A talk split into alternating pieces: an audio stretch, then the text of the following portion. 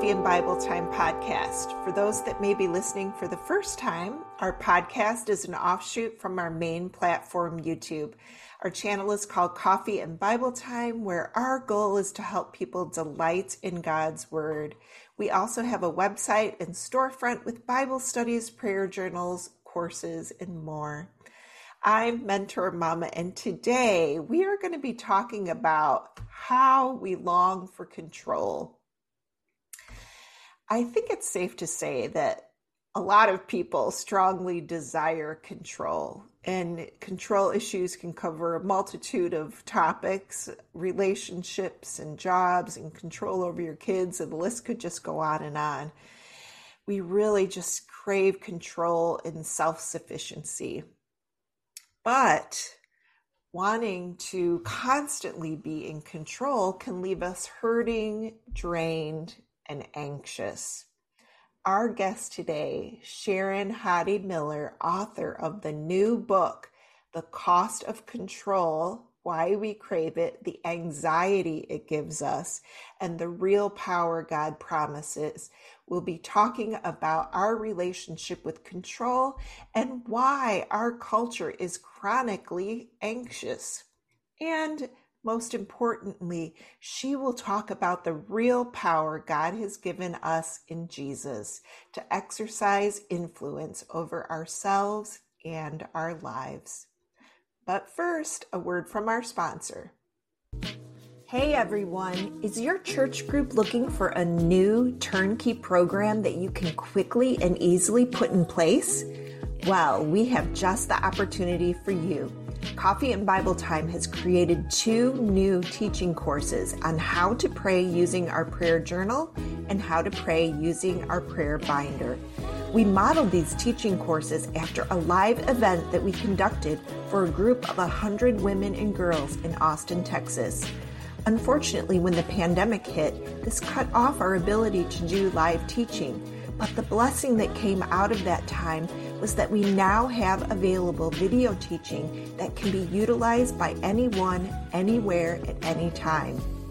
In one course, Ashley teaches how to pray using the prayer journal, and in the other course, Mentor Mama teaches how to pray using the prayer binder. All you need to do to implement a program like the one we conducted live in Texas is to purchase one of our video teaching courses along with the number of either prayer journals or prayer binders for each participant in your group. This program is ideal for moms groups, women's ministry events, young adults groups, middle school and high school groups, or even small groups.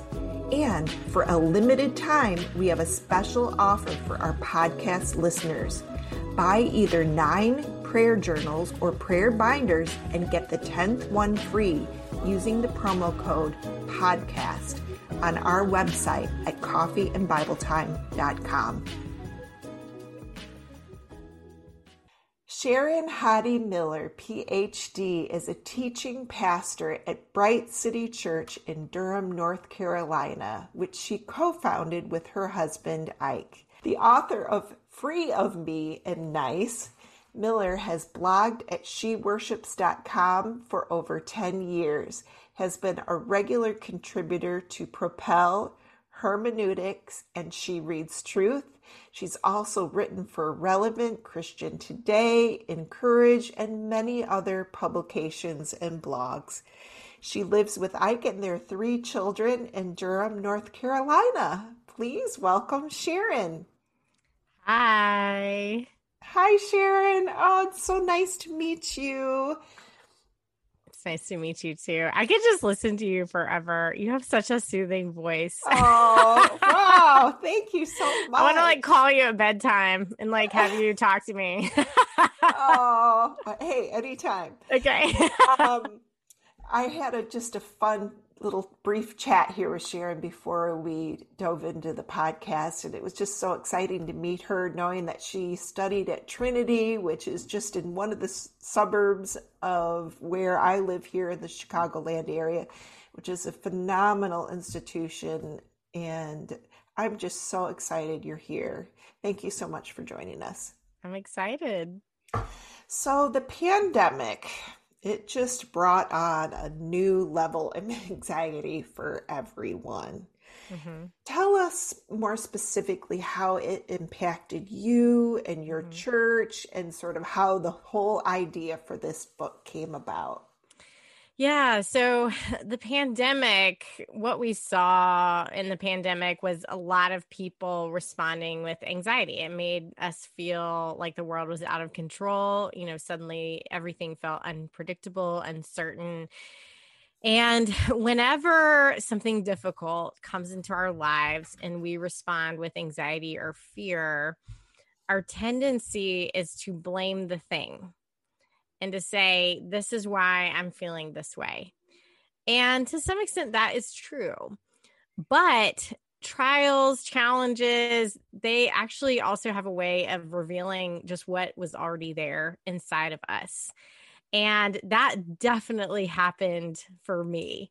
So when the pandemic first hit, like a lot of people, I responded by getting on the internet all the time. I was constantly, you know, researching and, you know, reading news stories locally, you know, what's going on locally with the numbers, what do we know about this new virus and how it affects us, you know, constantly taking my temperature, anything that I could do to assert some sort of sense of predictability over this suddenly uncertain world. But I was also feeling really out of control in my own home life because I have, as you mentioned, 3 young children. My oldest is about to turn 10, and my youngest right now is 4, but at the time she had just turned 2. And so they're little as well. And I am someone who genuinely, I believe the ability to teach children is a spiritual gift, and it is one that I do not possess. And so, you know, suddenly we're trying to homeschool, and we're also, our church at the time was only 1.5 years old. We had just planted a church 1.5 years prior. So we're trying to lead our church, and we're trying to lead our children and lead our family. And it just was chaos in our house. And our children are very loud. We don't have any quiet children in our house for some reason. And so our house was loud all the time. And so the way that I'm trying to exert control over my kids was basically, if you're going to be loud, I can be louder.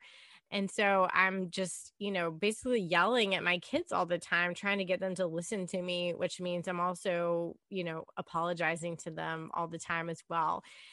And so I'm seeing all of this junk come up. I'm seeing the people in our church, the people on social media who are also grappling with the loss of control as well in different ways, in bad ways, but it's all, we're trying to get a grasp on it in different ways.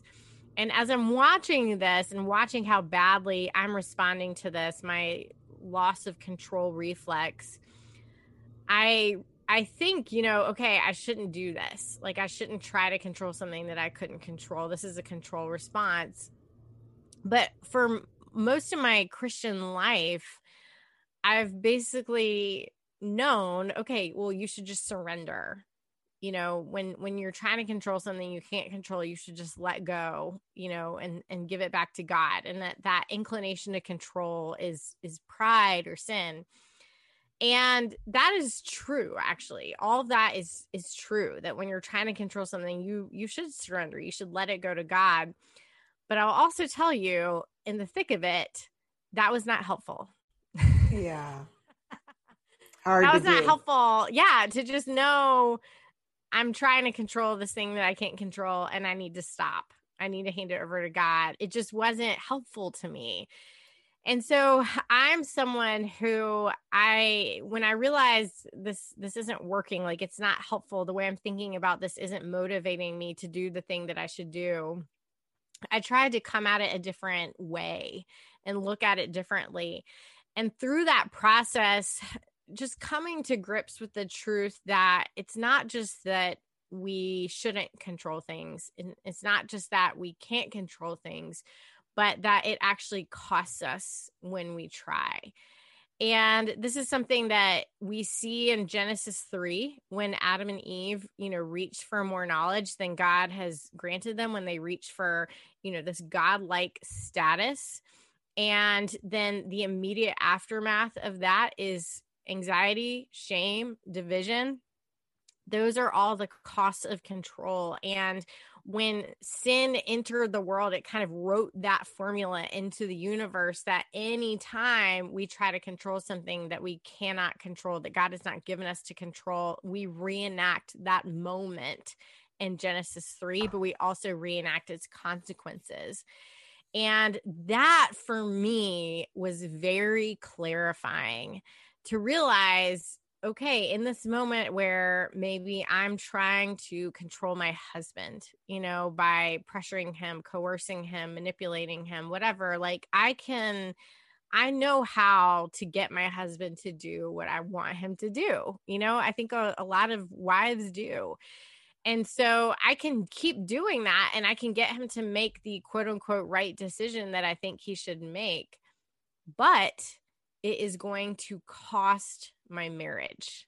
It is going to cost our relationship, our intimacy, our trust. And I might not even see that today. I might not see it tomorrow. I might not see it for 5 to 10 years.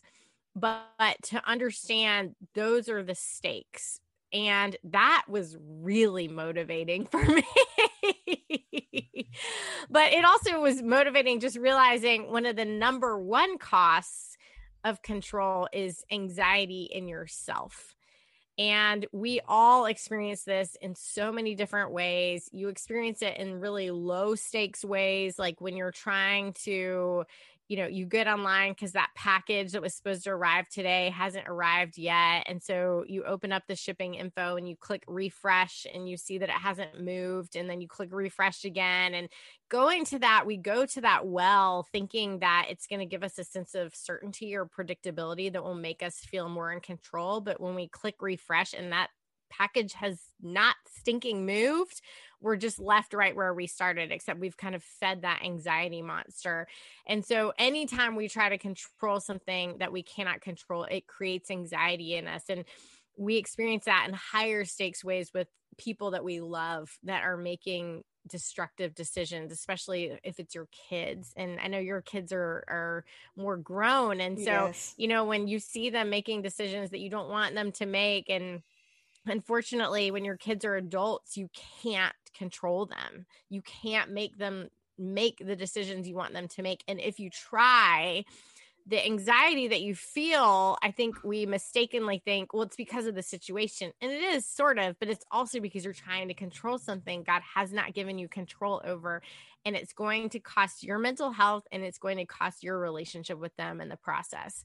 And so that was so helpful for me to understand that this is a devil's deal, literally. Every time we go to this, it is a devil's deal. And that helped me to finally let go. I didn't want to pay that cost.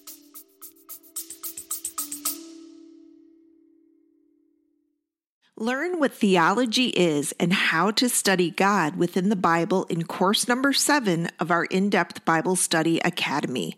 In this academically built course, you will learn the tools to study God's character and nature within a Bible passage and how to grow closer to God relationally through Bible study. This course, titled Theology, Knowing God Through In-Depth Bible Study, is packed with teaching lessons, homework, quizzes, and a resource list for personal study. Head to our website, coffeeandbibletime.com, to learn more about the Academy and course number 7 today. Use promo code CBTPODCAST, that's CBTPODCAST, to get 50% off this course right now at coffeeandbibletime.com. Yes, and there definitely are so many ramifications, even if we feel like we are getting our way with control. Right.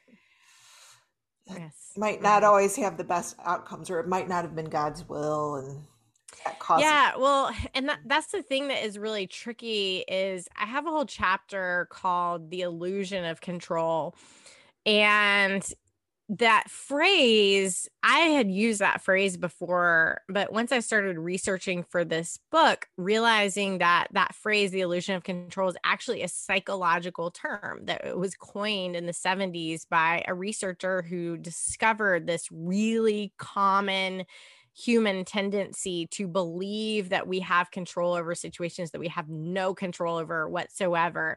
And so, like, funny examples, they've done studies of casino players that will roll their dice hard when they want a high number or soft when they want a low number. And that doesn't do anything. Yeah. But we do this in so many different ways. You know, the basketball players that will wear the same socks during the playoffs, you know, these are all illusions of control. But the really fascinating thing about it is that it actually does work for a while. That these further studies have shown that when you feel like you're in control of a situation, whether or not you are, that you actually do feel better. It actually does lower your anxiety and it lowers your depression.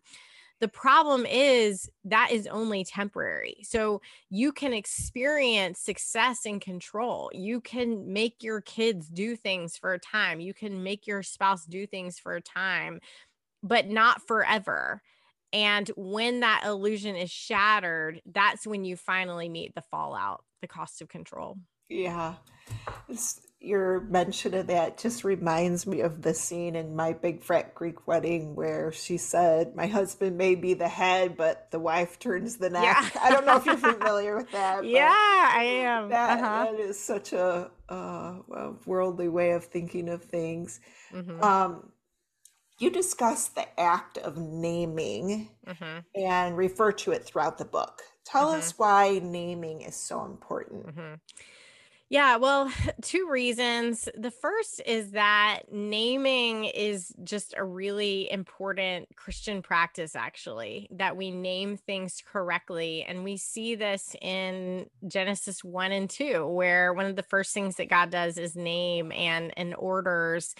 And then he commissions Adam into that work. And one of the first things that God names is light. And because of that very early connection between naming and light, we experience whenever we name something correctly, we bring it into the light. And that's so important. Medically, we experience this where if you have the wrong diagnosis and you've named the sickness incorrectly, then you're going to treat the sickness incorrectly. And so we experience it in mental health, you know, when you finally have someone who says, well, actually what you're experiencing is postpartum depression, you know, what you've been feeling, naming that is just so clarifying. And so I structured the book, basically almost the entire book is devoted to understanding control and all its dynamics and naming that accurately, because we tend to rush past, you know, so much of what we're feeling and just say, oh, it's because of sin, or it was the pandemic, or whatever it was, and we name it incorrectly. And so we're not healing it correctly because of that.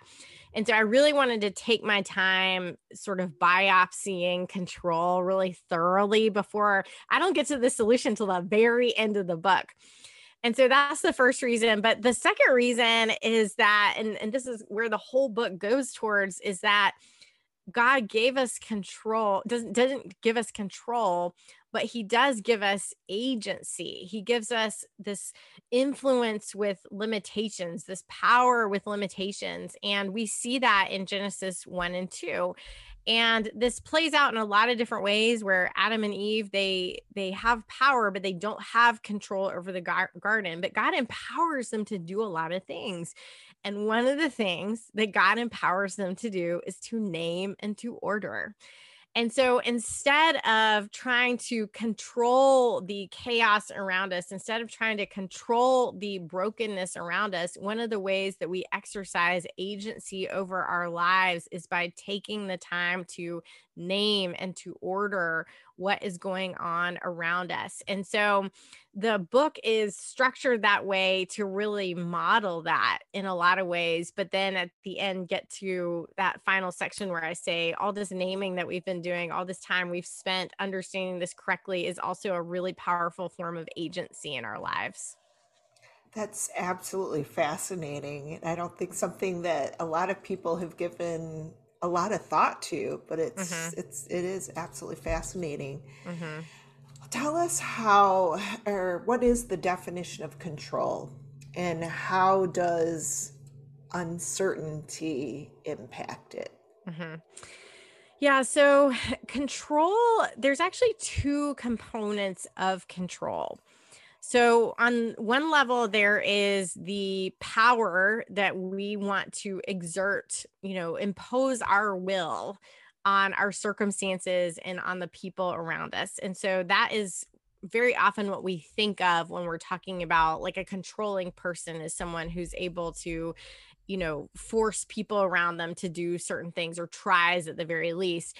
But there's another component of control that I think is actually much more often what we're really talking about. And that is simply the feeling of being in control. And again, that can be completely disconnected from reality. You don't necessarily have to be in control to feel in control. Those are two very different things. And very often what we're after is that feeling. That's what we're after. And we are unfortunately catered to, our technology caters to that feeling. It just caters to, and you'd asked about uncertainty. We as a human race just don't tolerate uncertainty very well. And you could see that in our response to the pandemic, and technology just caters to that in so many different ways because we have so many apps. You know, our smartphones cater to telling us, you know, here's what the weather is going to be. Here is when your package is going to arrive. You know, here's what is happening in, you know, the news right now. Here's what is likely to happen in this election. You know, there's so many ways that technology is just catering to that intolerance to uncertainty and saying, here's how you can predict, here's how you can be certain. And it, like any illusion of control, it makes us feel wonderful in the interim. Knowing what is going to happen, thinking we're knowing what's going to happen is a great feeling. But then what happens occasionally is there's this market correction where the world restores to what it really is. And that is what we experienced in the pandemic. It's not as if we lived in a world where pandemics never happened. You know, we read about them throughout the Bible.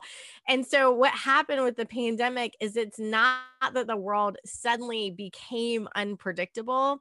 It's that the illusion of predictability was shattered. And because so many Christians had been retreating into this illusion for so long, our spiritual muscles of faith and trust, and, you know, our spiritual capacity to live in a broken world had basically atrophied because we've been so reliant on technology to shield us from those things.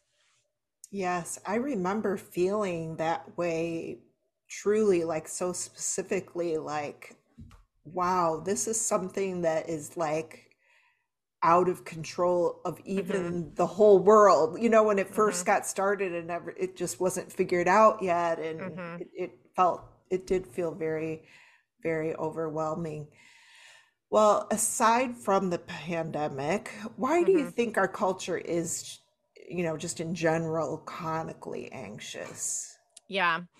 Well, there's a lot of different reasons for that. It's a complicated answer. There's been a lot of studies showing that our culture's spike in anxiety, it coincided with the introduction of the smartphone.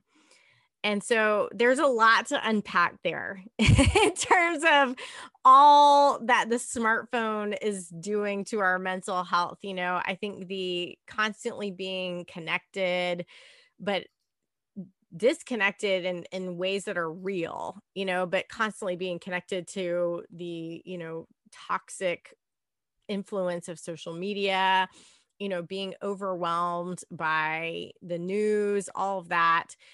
There's a lot of different ways that the smartphone is overwhelming us and creating anxiety.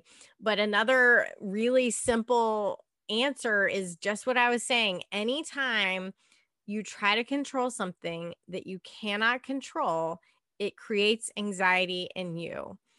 And so every time we pick up our phones, expecting it to give us certainty, expecting it to give us, you know, predictability, it is no coincidence that for many of us, the logo on our phones is a bitten apple. It's a bitten piece of fruit. We're going to that tree again and again, asking this knowledge to empower us and to give us peace and to give us security and to give us stability. And we don't think of it that way, but it comes out in really funny ways. It's not even always really serious. Like, just to give you an example of how I could see how my relationship with my phone was really unhealthy is, I think it was last year at my son's birthday party.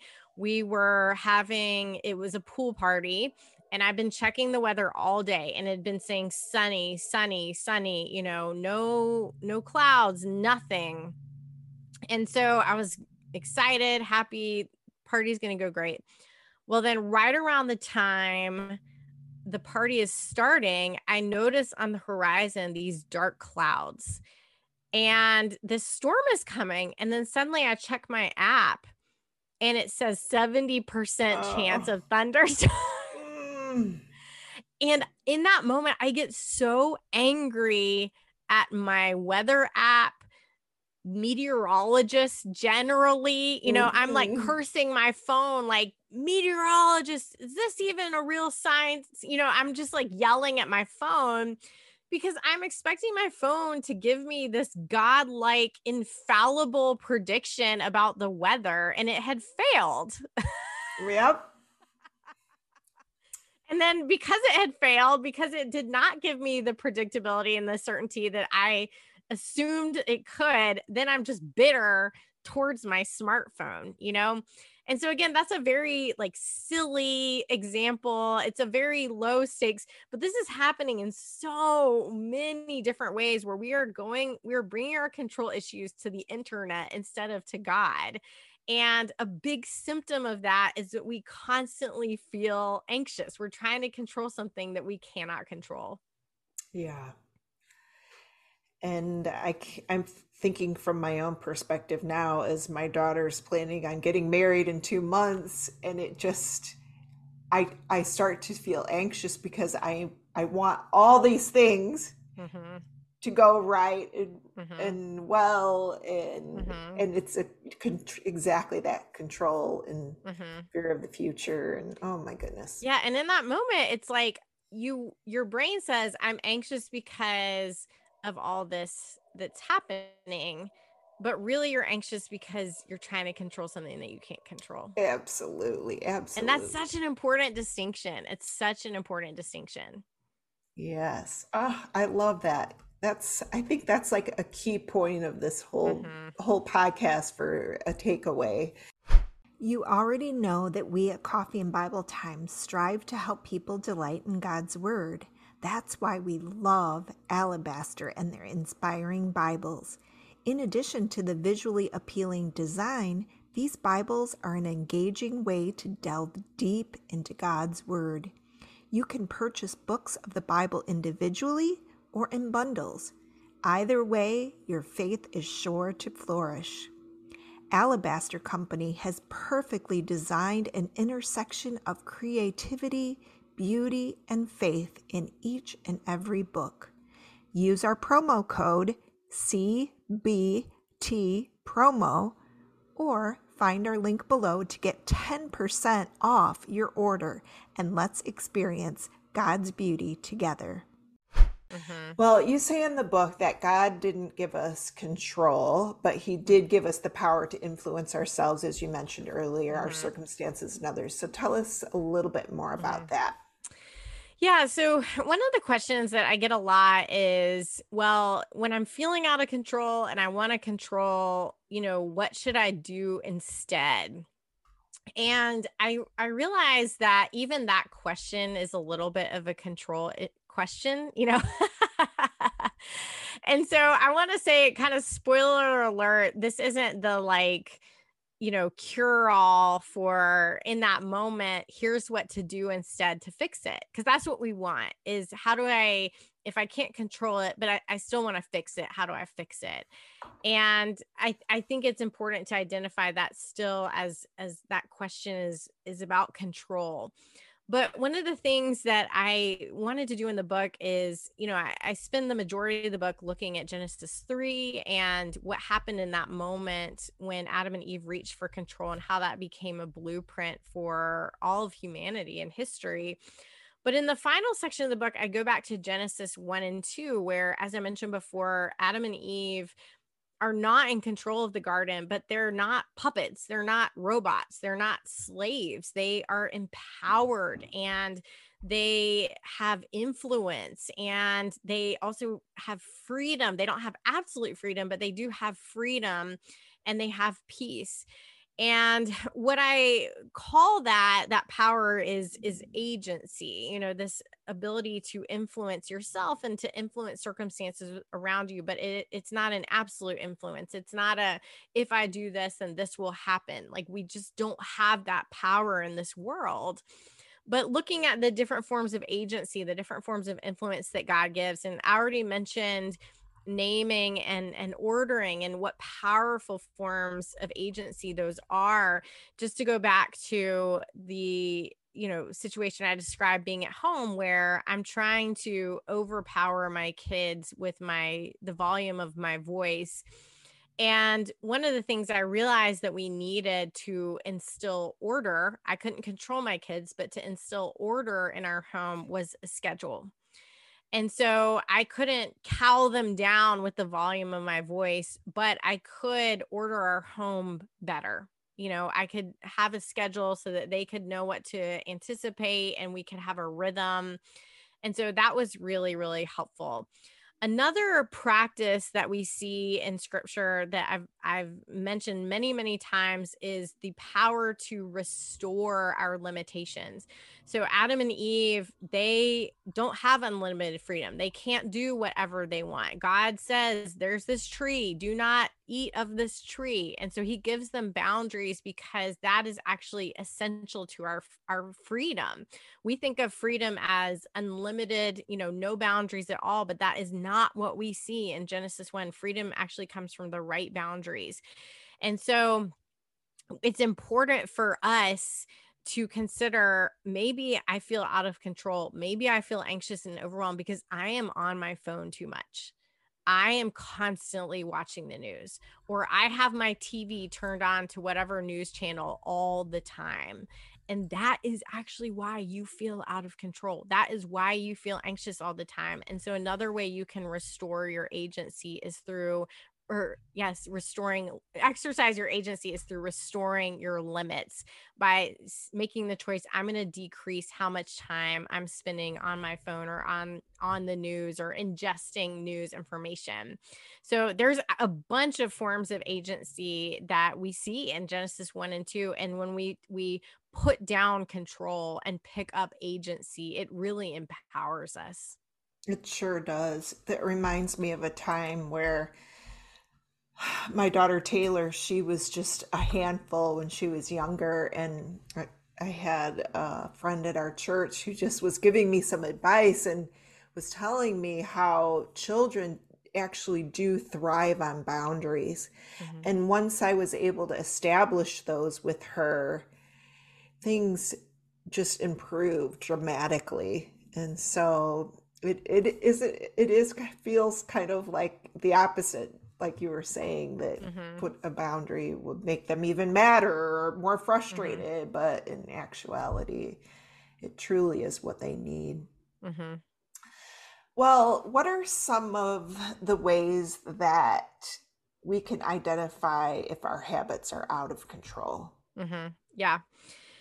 So another form of agency that we see in Genesis 1, 2, and 3, and this is something that we don't think of as a big action verb. This isn't something that we think of as a form of power even, but is really, really important in this conversation, is the practice of self-examination.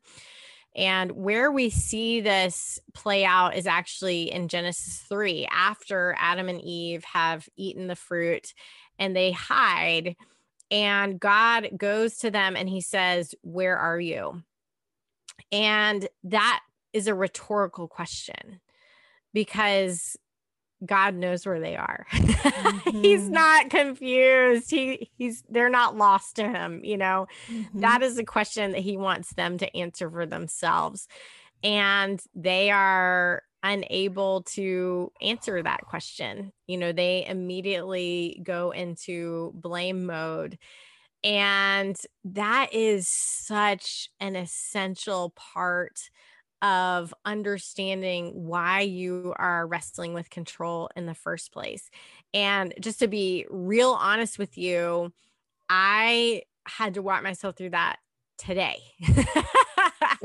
After we had a church staff meeting, and there was a community outreach initiative with a local school that I'd been really lobbying for all summer. And there was just kind of a perfect storm of my husband being on sabbatical and the person who would be in charge of that being on vacation. And it seemed like we had so much time to do it. And then today realizing actually we've run out of time. And I was so frustrated, and I immediately went into blame mode, like all these people that dropped the ball. And I left the staff meeting and I went home and I just sat in my kitchen and I ate my lunch and I just stewed. And I was so frustrated about why. And I was thinking, if I had done it, if I'd been in charge, this wouldn't have happened, you know? And so I was having this control response to something that was outside of my control. And I finally stopped, and I so rarely do this. And so I don't want to act like I'm this guru on this or that I've mastered this in some way. I so rarely do this. I had this moment where I stopped and thought, my emotional response is disproportionate to what has happened. Why am I feeling this way? Why am I looking for someone to blame? Like I needed to blame somebody instead of just saying it didn't work out. You know? And so I think that emotional work, that spiritual work of pausing just to ask, why do I feel this way? Instead of going, well, it's because my kids are so loud, or it's because of the pandemic, or it's because of this situation, you know, that if I can control it, it would make it better. And instead pausing and asking, but you don't have to feel this way. Like, you don't have to respond this way. Why are you? And so that act of self-examination is a really powerful and important form of agency that God has given us. Yes. And I applaud you for sort of taking that pause and thinking that through. You know, it reminds me too that we just need to be cautious about laying out the blame right away. Right. Mm-hmm. Yeah. And we all do it. We mm-hmm. all do it, but I think the timeout is a good idea. Well, and it's so convicting because, you know, even with the pandemic, I think we all had this, you know, the world is out of control. The world is predictable. The world is coming to an end. And to just pause and remember, God's word was handed to us by believers who lived in a much more unpredictable world, you know? Right. They were writing about contentment in all circumstances, peace that transcends all understanding. I mean, Paul wrote that phrase from prison. Mm-hmm. And so we are heirs to these spiritual tools that can equip us to live in an unpredictable world. It's not as if this is something new. It's actually very, very old. And that was also really convicting to me. Mm-hmm. Definitely. Oh, okay, Sharon, will you dig deep into how we control in the book and mm-hmm. give the examples of knowledge, power, money, etc.? Mm-hmm. What is the most common reason? why we struggle with control? Mm-hmm. So there's actually two. There's two reasons why we struggle with control. The first is sin. You know, we believe our lives would be better if we were in the driver's seat. You know, it's idolatry, basically, believing in our own power, trusting in our own power over God's. But there's a second reason that has a lot more grace to it. And that is that we live in a Genesis 3 world, but we were created for Genesis 1 and 2. We were created to live in a stable, secure world. We were created for that. And whenever we long for security, whenever we long for stability, that is not sin. That is our soul crying out for what it was created for. And God shares that grief with us anytime we recognize, especially when it's with someone that we love, that we wish we could heal their brokenness. God shares that grief. And that is exactly why he sent his son. And so I want to say to anyone who wrestles with control, there are 100% going to be times where this is about pride. This is about you believing you know better at times, but sometimes it's just because of love. You know, you love the person that you're wanting to help. Your desire to make them make the right decision is not bad. It's out of love. And so I think it's important to name both of those things so that you're not shamed for wanting to care for someone, and to name that this is very difficult and very painful at times for good reasons. Yes. Yes. Thank you for elaborating on that. Tell us, what does theology have to do with control? Mm-hmm. It seems like it's not, the connection there isn't mm-hmm. always easily understood by people. Yeah. So one of the chapters, so in one section, I look at the different ways that we try to control, and I look at knowledge and information as kind of the original sin, basically the tree of knowledge. That's the first thing that we very often go to for control is we get on the internet, we research, or, you know, that's the most subtle, but the most common, you know, power, money. These are very obvious forms of control. But another chapter in that section is about theology as a form of control.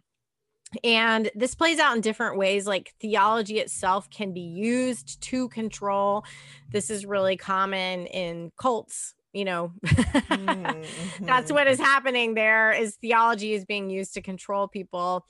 But we also turn to theology to feel in control, to go back to that distinction. There's that, you know, exerting control and feeling in control. And one of the common ways that we use theology to feel in control is the prosperity gospel. So if anyone is not familiar with the prosperity gospel, it's basically this idea that you can earn favor with God and that you can win, you know, prosperity in life, that you can have the life that you want if you are just a good enough Christian and make the right choices and live the right way. And it's a very transactional relationship with God. But we see this in scripture. We see the prosperity gospel in really, really subtle ways. Because when we think of the prosperity gospel, we tend to think of these hucksters, you know, these swindlers on TV who are saying, if you just send me money, you know, God's going to bless you. And that is, mm-hmm. that is prosperity theology, but it plays out in more common ways as well. When you see where Job has lost everything mm-hmm. and his friends go to him and say, what did you do wrong? How did you sin against God? Or in the New Testament with the man born blind, and the disciples say to Jesus, you know, what did he do? Or what did his parents do that caused this blindness? And both of them are equating this tragedy with sin, that you must have done something to provoke the punishment of God. But really, that is prosperity theology. And what both groups of men were really trying to do was reckon with their own vulnerability in an unpredictable world, that they're looking at something hard or difficult and thinking, okay, what did they do to cause this so that I can avoid doing that, so that it doesn't happen to me?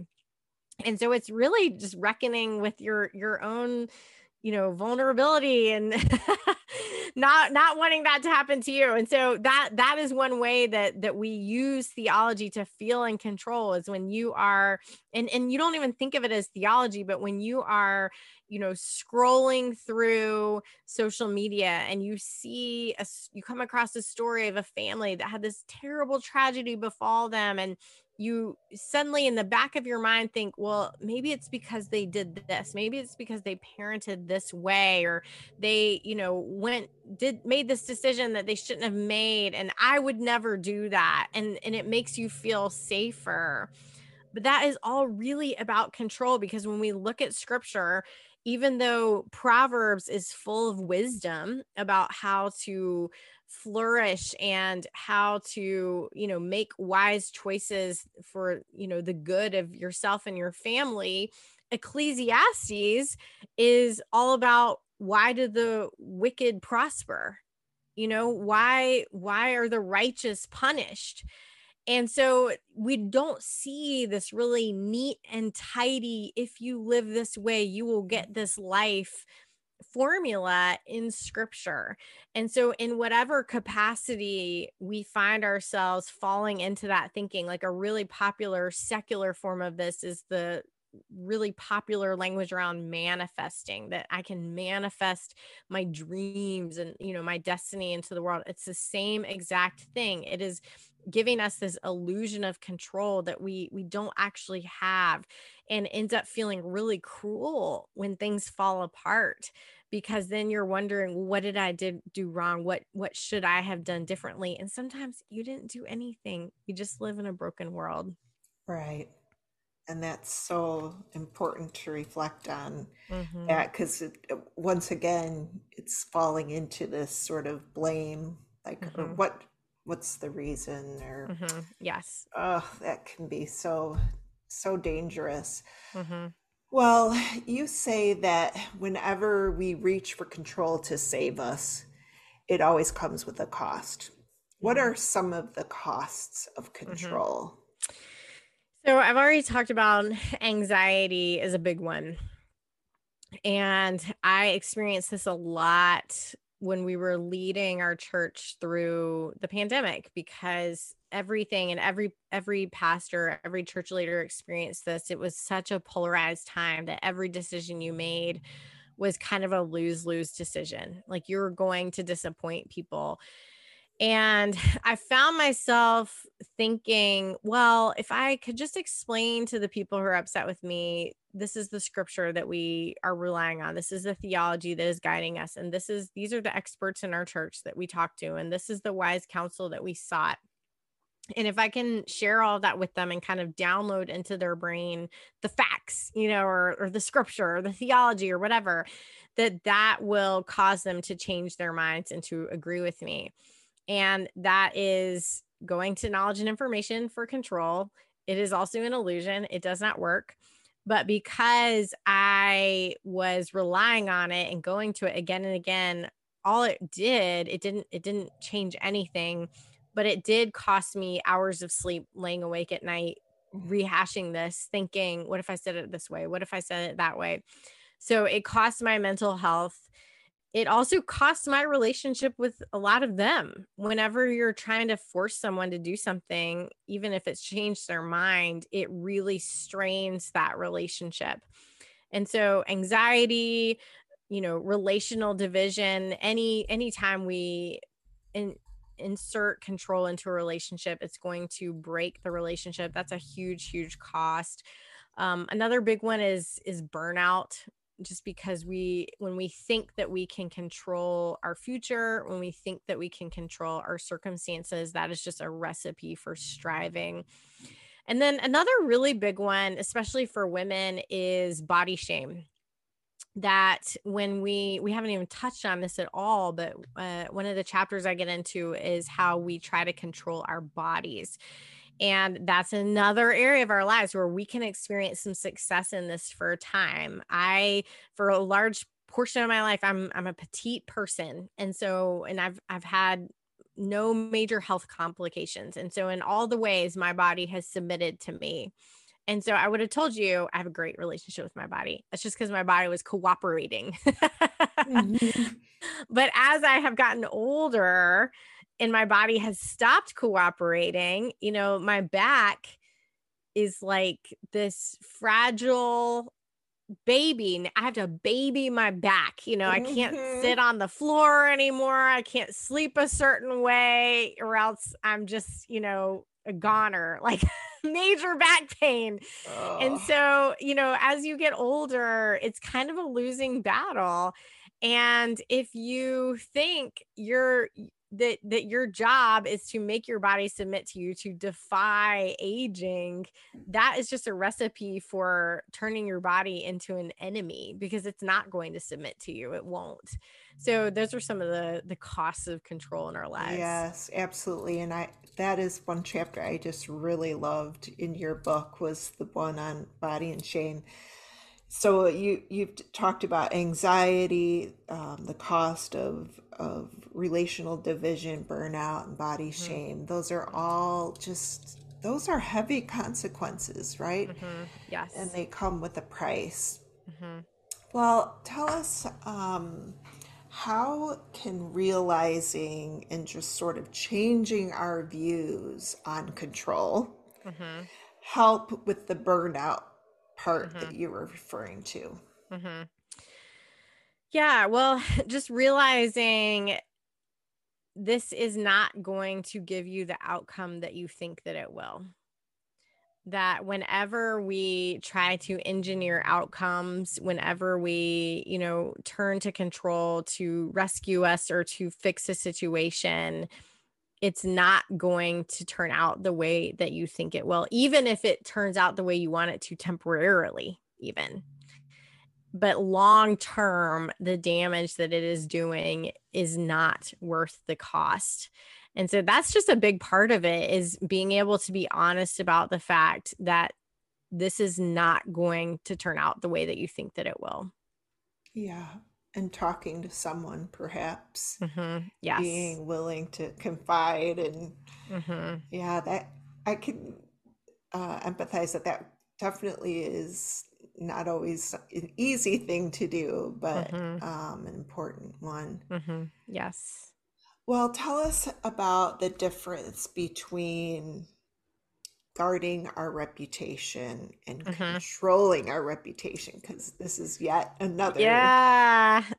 So that's another area of our lives that we try to control, is what people think about us.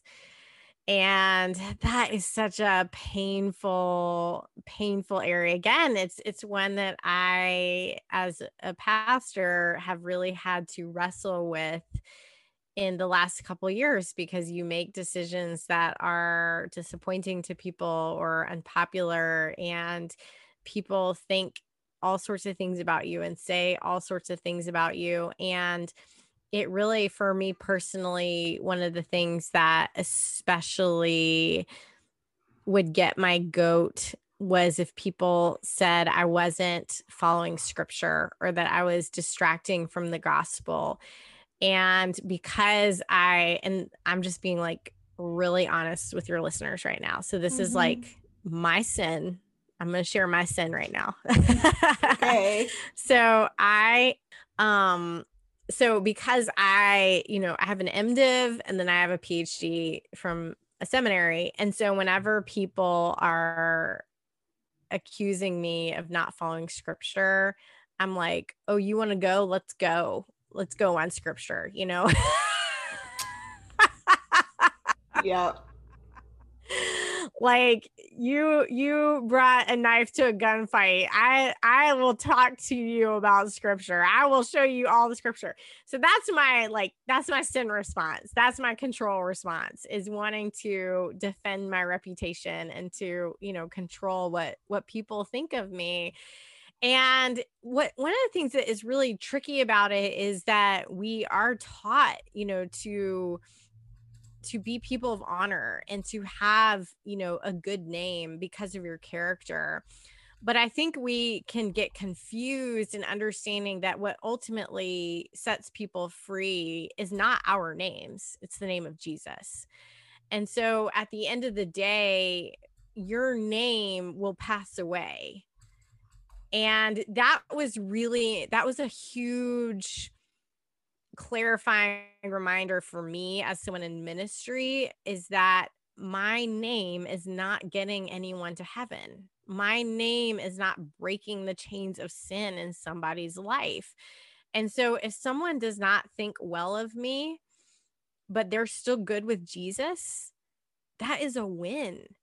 And we see that in Philippians with Paul, where, you know, people are delighting in his imprisonment and speaking badly of him. And he's saying, you know, what are they preaching the gospel? Okay, I'm good, you know? And so there's an extent to which we have to release our reputations instead of trying to control them, because we simply cannot. But this also is really hard when, you know, we're not talking about ministry, but maybe we're talking about someone who's going through a divorce, which I write about when, you know, you're going through a divorce and there's different narratives, and maybe you feel blameless, but there's a different narrative that your friends are hearing where you're blamed for all these things and you're not able to defend yourself. And that is really painful as well. And we really have to entrust our names to God, because again, we can't make people think a certain way, and we have to trust our character to prove itself over time. And if we try to control, we will actually undermine that in the process. But it's so painful. It's so hard to be in the middle of it and to want to defend yourself.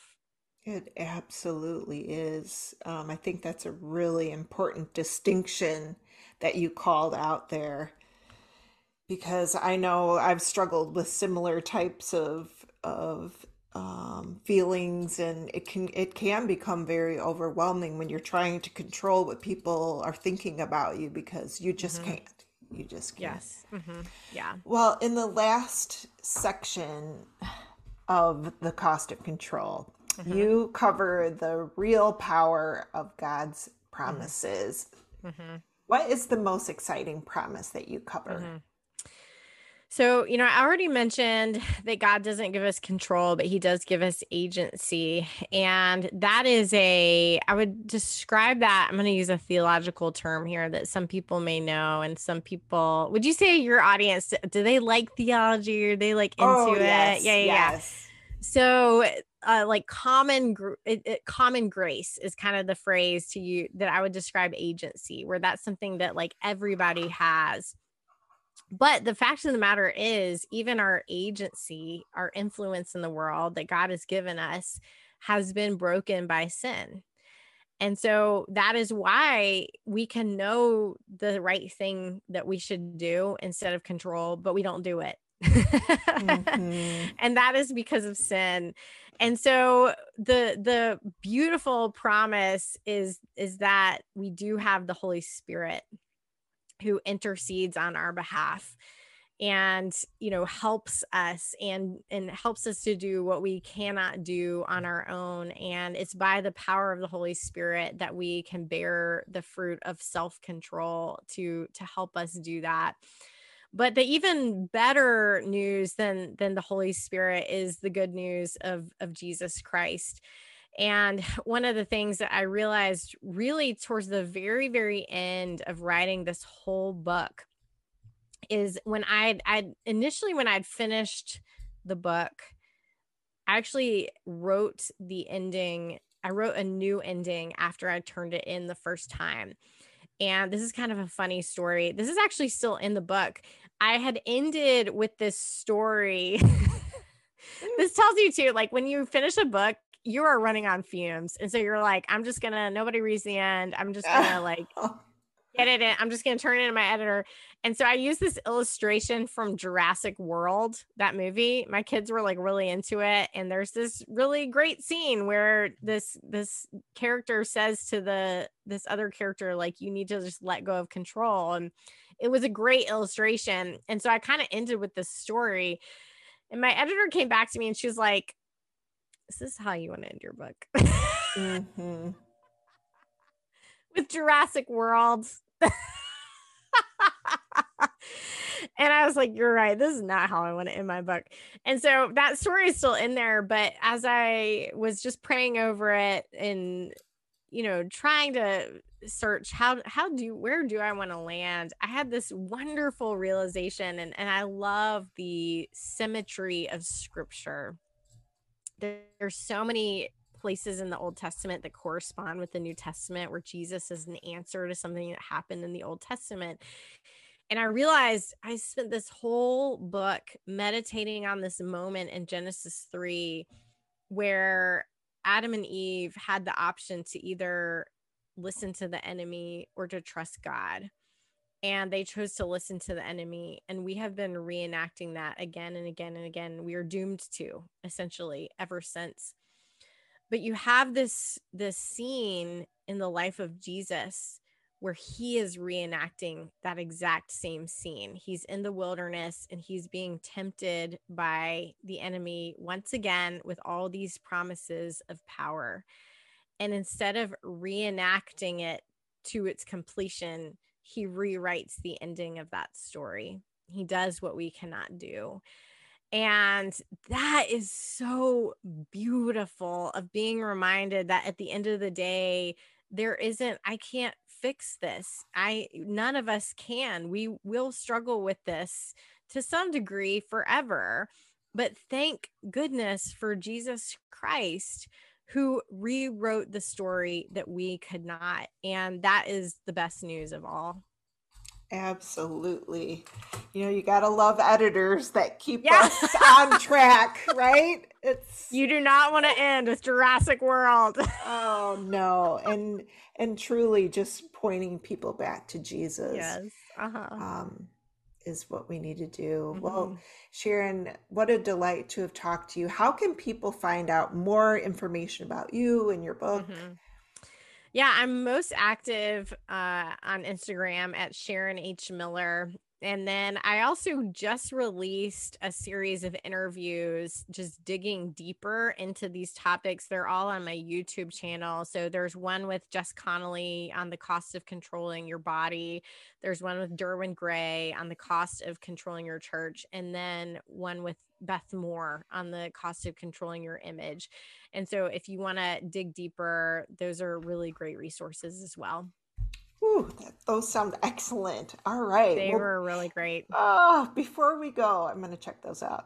I want to ask you just some of our favorite Bible study questions. Mm-hmm. What Bible is your go-to that you use, and which translation is it? So lately I have been using the CSB translation, but I'm also a really big fan of blueletterbible.org.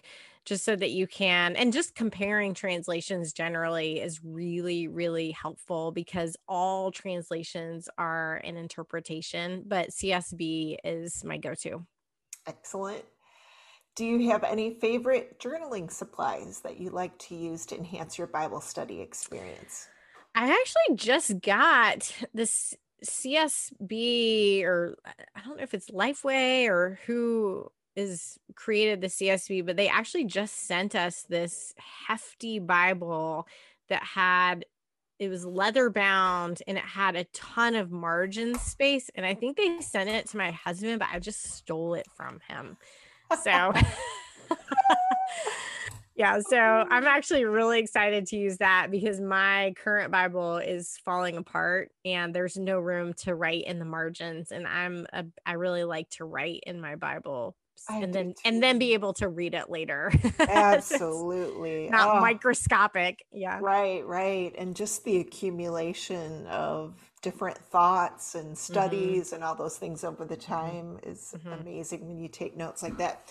Okay, so you mentioned is it your favorite app would be did you say Bible Hub?